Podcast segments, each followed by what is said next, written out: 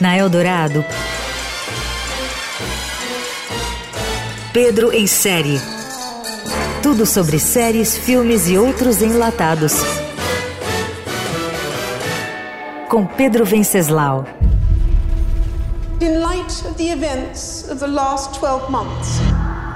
A quinta temporada de The Crown da Netflix se passa nos anos 90 e mergulha no período que registrou as maiores crises da família real desde a ascensão de Elizabeth ao trono. As histórias que vemos agora ainda estão na memória de boa parte do público. A nova safra de episódios teve uma mudança radical de elenco e um salto temporal. Olivia Colman saiu de cena e deu lugar a Imelda Staunton, uma atriz consagrada do teatro britânico, no papel da versão mais velha da rainha. E o rei Charles III, que em termos de carisma é um picolé de chuchu, se deu bem, já que seu personagem foi interpretado pelo charmoso Dominic West, o mesmo galã de The Affair.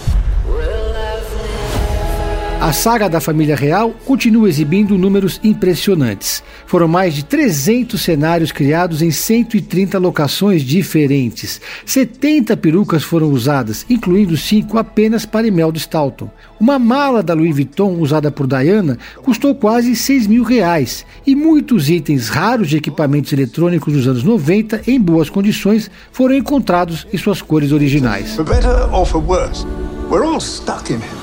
A quinta temporada de The Crown revive por dentro, entre aspas, os causos mais bafônicos da realeza, com direito a divórcios, grampos telefônicos, escândalos da moda e por aí vai. Há também passagens que geraram polêmica e repúdio da família real, como a suposta tentativa de Charles de puxar o tapete da própria mãe, com a ajuda do primeiro-ministro John Major.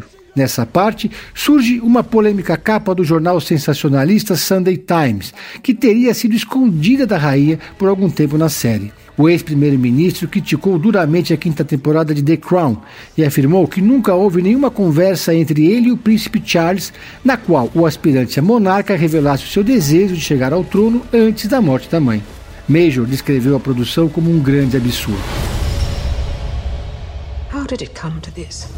Mimimis à parte, The Crown 5, da Netflix, segue firme sua jornada como a mais poderosa das séries da Netflix feitas até hoje.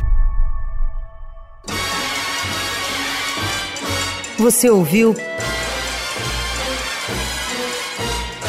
Pedro em série. Tudo sobre séries, filmes e outros enlatados com Pedro Venceslau.